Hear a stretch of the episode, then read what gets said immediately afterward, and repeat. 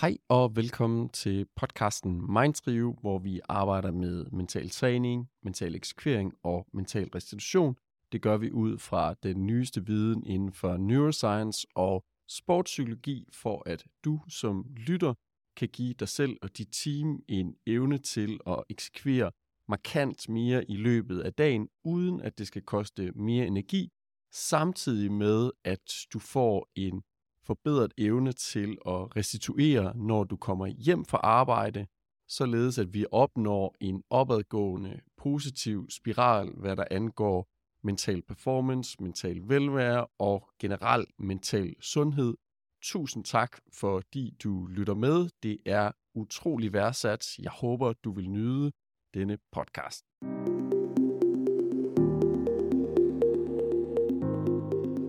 Hej og velkommen til denne episode af podcasten Mind Trio. I denne episode skal vi snakke omkring impulskontrol, og impulskontrol er et meget, meget fascinerende emne at arbejde med, både øh, isoleret, men også, hvad skal man sige, i et lidt bredere perspektiv. Så det første, eller det mest kendte øh, studie omkring sådan impulskontrol, det blev lavet på Stanford University øh, tilbage i 1970'erne, og du kender formodentlig øh, studiet, når jeg begynder at beskrive det. Men det omhandler simpelthen, at man præsenterer en række børn for den mulighed, at de kan få en, en marshmallow, og øh, de får så beskeden om, at de kan få en marshmallow nu, eller de kan vente et øjeblik, og så kan de få en mere.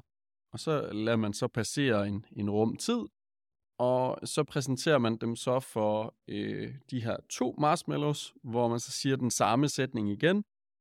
Øh, du kan nu få øh, begge marshmallows nu, eller du kan vente, og så kan du få en mere om et øjeblik. Og sådan blev man så ved. Der var selvfølgelig nogle af børnene, som øh, tog øh, den ene marshmallow i første omgang, og så var der jo nogen, som kunne vente og, og fik mange marshmallows, sådan relativt set i forhold til dem, som, som kun fik en enkelt. Og det handler jo om behovsudsættelse. Det handler jo simpelthen om, helt lavpraktisk, kan jeg vente med at få en belønning? Og det kan jo være enormt svært, hvis man er et, et barn eller en barnlig sjæl, om man vil. Men det som studiet, og det der gør det interessant lige præcis det her studie, det er, at, så ventede man reelt set øh, 30 år og så fandt man frem til øh, de her børn, som jo så var blevet voksne. Og så undersøgte man, hvordan, at, hvordan de var lykkes i livet, så at sige. Og der fandt man en, en direkte korrelation mellem dem, som kunne øh, behovsudsætte mest, altså hvem der kunne få flest vente på og få flest mulige marshmallows, og deres øh, succes i livet. Øh, og det kan man sige, det er jo et virkelig langt studie, så det kan være sådan lidt svært at kopiere og teste, om det reelt set holder vand. Øh, ikke desto mindre er der lavet nogle lignende studier med en lidt eller noget kortere tidshorisont. Øh, men ikke desto mindre, studiet konkluderer i hvert fald, at dem, som kunne behovsudsætte, altså dem, som havde styr på deres impulskontrol allerede som barn, også havde det i, hvad skal man sige, i livet generelt set. Og hvorfor er det så, det er interessant at snakke om et studie fra 1970'erne i 2023? Øh, jamen det kan man sige, der, der er jo kommet nogle faktorer ind, som gør, at, at det er vanvittigt interessant at snakke om lige præcis impulskontrollen, fordi det er jo noget, som bliver tydeligvis, øh, hvis man i hvert fald relaterer til studiet, bliver udviklet sådan på, på barns ben. Øh, og så gør vi jo så alle sammen det nu, eller i hvert fald stort set alle sammen. Jeg gør det i hvert fald selv. Nu er vi jo i gang med at lave det her fantastiske eksperiment med vores børn, hvor at de jo har direkte adgang til endeløs øh, belønning. Øh, den gang, hvor, hvor jeg var barn, jamen så var det jo noget med, at der var børnefjernsyn fra klokken 6 til halv syv, eller hvornår det nu var, at det lige var. Men det var i hvert fald afgrænset til en, en halv time eller sådan noget hver dag, hvor at i dag er der jo et fuldstændig uudtømmelig kilde af underholdning, som er designet direkte ned til barnehjernen. Og det gør det jo interessant, fordi hvordan er det så, at deres øh, behovsudsættelse bliver påvirket af det, og det kan vi jo så bare øh, stille spørgsmål spørgende over for og, og vente øh, 30 år og så se, hvordan de har klaret sig. Jeg er nu sikker på, at det nok skal gå alt sammen. Men der er en grund til, at det er mega interessant, fordi noget af det, som nyere forskning har vist, det er jo det her med, at i gamle dage, så troede man jo ligesom, at, at når man hjernen var færdigudviklet sådan, øh, i start midt 20'erne, jamen så var der ikke mere, man kunne gøre, og så var det reelt set bare degenerering derfra.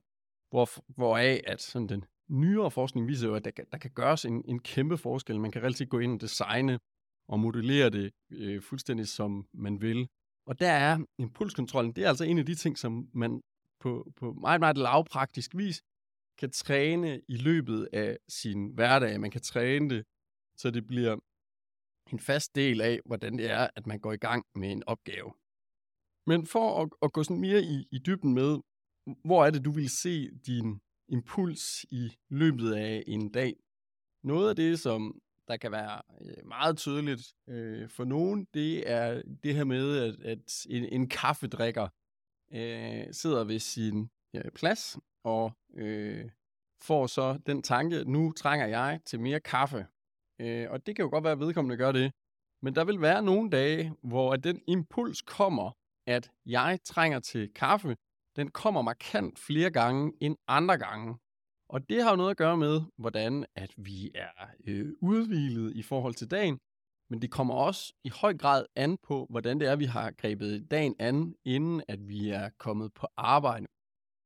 Og det er jo her, hvor at det bliver utroligt spændende, fordi at hvis du nu sidder og løser en opgave, eller du sidder i et møde, og du så har din impuls til kontinuerligt at fortælle dig, at du reelt set burde øh, række ud efter mere kaffe, eller burde gå ud af lokalet for at finde mere kaffe. Hvis du nu har den impuls, og du sidder i et møde med fem andre, hvis de så også har det, så vil det jo sige, at opmærksomheden til det emne, som I reelt set skal behandle lige præcis i det her møde, jamen den er der jo ikke, fordi at I kontinuerligt bliver forstyrret af jeres impulskontrol, som trækker jer i forskellige retninger. Og det er ret interessant, fordi hvis man ser det i en organisation, hvor der er 100 eller 1000 mennesker, der arbejder, jamen så har de jo en kæmpe indvirkning på, hvordan at hverdagen den er stykket sammen. Og impulsen er også interessant at se på, hvis man ser på det modsatte, fordi impulsiviteten har jo en, en omvendt fætter, så at sige, som er jo sådan den her kompulsivitet, hvor at det kan være enormt svært at tage initiativ til at gøre noget. Og den her irregulering af vores impulskontrol, som kan komme og gå øh, nærmest ikke på timebasis, men på, på daglig basis kan vi i hvert fald i irregulere os selv øh, i, til, en, til en vis grad. Og hvis det sker, jamen det der jo kommer efter, at vi har været meget impulsive og gerne vil tage initiativ og gerne vil tage ordet i et møde, øh, eller gerne vil rejse os op fra vores plads og gå over til en kollega og stille et spørgsmål. Det, der kommer efter det, det er jo reelt set den her kompulsivitet, hvor det kan være enormt svært at tage et initiativ, eller reelt set bare få svaret på den mail, som der er kommet i inboxen, som bare kræver et, et ja eller et nej. Og, og her er det jo, øh, hvis vi er i, i inboxen, altså i din e-mailboks, så noget af det, som der er interessant, og som kan vinges af på samtlige af de workshops, som vi har holdt, det er, er folks evne til ikke at få afsluttet den mail, de går i gang med at besvare. På den seneste workshop, jeg afholdte, der var reelt set en, der kunne afsløre, at i Microsoft Office, der er der simpelthen en begrænsning på, hvor mange vinduer du kan have åben. Så på et tidspunkt, der fik han at vide, så nu har du altså så mange e-mails åben, at øh, vi, kan ikke, vi kan ikke åbne flere vinduer til dig. Og det handler jo om, at når du går i gang med at løse den her opgave, det er at svare en e-mail, jamen så kan det være, der kommer en ny e-mail ind, eller du går i stå i besvarelsen af den, og så, giver du, så får du simpelthen en impuls fra din hjerne, som siger, og det kunne da også være, at du kan svare på den næste e-mail lidt hurtigere, sådan så at du kan få en tilfredsstillelse for det. Og det er jo så din impuls, der trækker dig i den retning. Og når vi arbejder med teams og individer ude i organisationen, så en af de ting, som vi arbejder med, det er lige præcis den her impulskontrol. Så hvordan er det, at vi reelt set får fagnet den, og hvordan er det, at det på øh, kan blive til et nærmest humoristisk indslag for dig selv, at, at, at du kan mærke, at der er nogle dage, hvor du simpelthen bare bliver trukket af din impuls i en forkert retning, i en uhensigtsmæssig retning, hvor at du simpelthen skal kæmpe for at ikke at gå hen og forstyrre din kollega, eller ikke at miste opmærksomheden i et møde, fordi din øh, impulskontrol af en eller anden årsag er blevet irreguleret. Det fede ved det her, det er, at, at man kan, så vel som at man kan, øh, man kan få øh, impulsen til at være ikke reguleret, så kan man få den til at være reguleret tilbage, og man kan reelt set træne den. Og det er, er ret fedt. Fordi det nemmeste i hele verden, det er reelt set og lykkes med at få den til at være ude af kontrol, altså få ens impulskontrol til ikke at være fungerende. Forstået på den måde, at det som det moderne øh, mediebillede tilbyder dig, det er jo den direkte, øh, den direkte lusk. det som det moderne mediebillede tilbyder dig, er jo den direkte vej til en dårlig impulskontrol. Øh, og det behøver ikke kun at være sociale medier. Du skal ikke se det som om, at, at vi skal være fuldstændig imod sociale medier. Vi skal bare være accepterende omkring, hvad er det reelt set, det gør ved dig, og hvorfor er det, at de fleste de oplever en trang til at være på øh, mere end et socialt medie, et hurtigere gående medie, øh, og gerne et, et medie, hvor at der bliver vist rigtig, rigtig mange billeder, der er klippet rigtig, rigtig hurtigt. Det er der en, en grund til, og det er simpelthen vores evne til at blive tilfredsstillet sådan rent øh, inspirationsmæssigt bliver kortere og kortere, og det har meget at gøre med vores impulskontrol. Og det er derfor, det er så uhyre interessant at, at anskue. Men lige så vel som at vores impulskontrol kan blive forringet i høj grad af sociale medier, så kan det da også blive af rigtig dårlige e-mailvaner. Fordi jeg tror, de fleste af os har prøvet at lave det her, som jeg plejer at referere til, til chatarbejde. Så når du kommer hjem fra arbejde, så plinger der lige ind, så læser du lige den mail, og måske svarer du den halvt, måske får du ikke lige svaret. Men alligevel, så er du reelt set i tankeproces af at svare den, og pling, så kommer der en ny mail, og så er du reelt set i gang med det. Og hvis man ikke har sig selv i kraven i anførselstegn, hvis man ikke tager sig selv alvorligt i den udvikling, jamen så ender det reelt set bare med, at man sidder hele tiden og svarer på den der mail. Man ved egentlig ikke hvorfor, men man gør det bare, fordi det gjorde man også i går, og det er reelt set det, som impulsen den fortæller dig, at du får øh, en, en glædesfølelse, og du bliver glad af at svare på, på den her mail.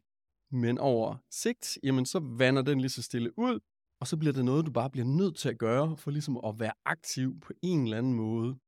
Og det er jo her, hvor det bliver interessant, fordi lige pludselig så begynder folk at blive underholdt samtidig med, at de laver det her chatarbejde. Så mange sidder jo reelt set med øh, fjernsynet tændt, for eksempel, samtidig med, at de sidder og svarer på arbejdsmails, og på et eller andet tidspunkt, jamen, så bliver det jo øh, desværre for nogen for meget, og det stiller de sig jo så undrende over for, fordi det kunne de jo alt sammen det her på et eller andet tidspunkt. Men så kan det være, at de får et større ansvar på arbejde, eller at de simpelthen bare er i en travl periode. Og det gør jo simpelthen så, at så er der bare lige pludselig kapacitet til den måde, man kunne tilgå tingene tidligere, til at den måde, som man kan tilgå det nu. Og det er derfor, at vi bliver nødt til at gå ind og træne vores impulskontrol, og vi bliver nødt til at have den her selvbevidsthed omkring, hov, hvad er det, min impuls den fortæller mig i dag? Og så er det jo så tilbage til det her med træningsfilosofien. Hvis vores impulskontrol er ude af kontrol, jamen så er det, at vi går i motorrummet, og så rykker vi i et af de her håndtag, som vi er blevet trænet op i, og som vi selv har været nysgerrige på, om det fungerer. Og så har vi en løsning på, hvordan vi kan få impulskontrollen i, i skak igen, så at sige. Endnu en gang, tusind tak for din opmærksomhed. Jeg håber, at den her podcast, den, øh, lige præcis den her episode, gav dig noget værdi. I hvert fald tusind tak for din opmærksomhed, og rigtig god dag.